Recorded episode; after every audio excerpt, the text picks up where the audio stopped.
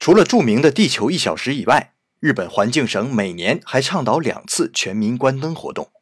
至于关灯的效果，网上说法莫衷一是，但很多人都认为这个行动本身意义非凡。真的是这样吗？表面上看，人类肆意开发、生产、排放，必然会造成环境污染。可这背后其实是产权模糊造成的。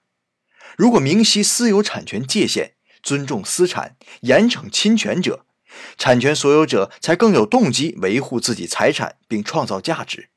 自由市场会终将选择高效节能，让各方面调节到相对理想的状态。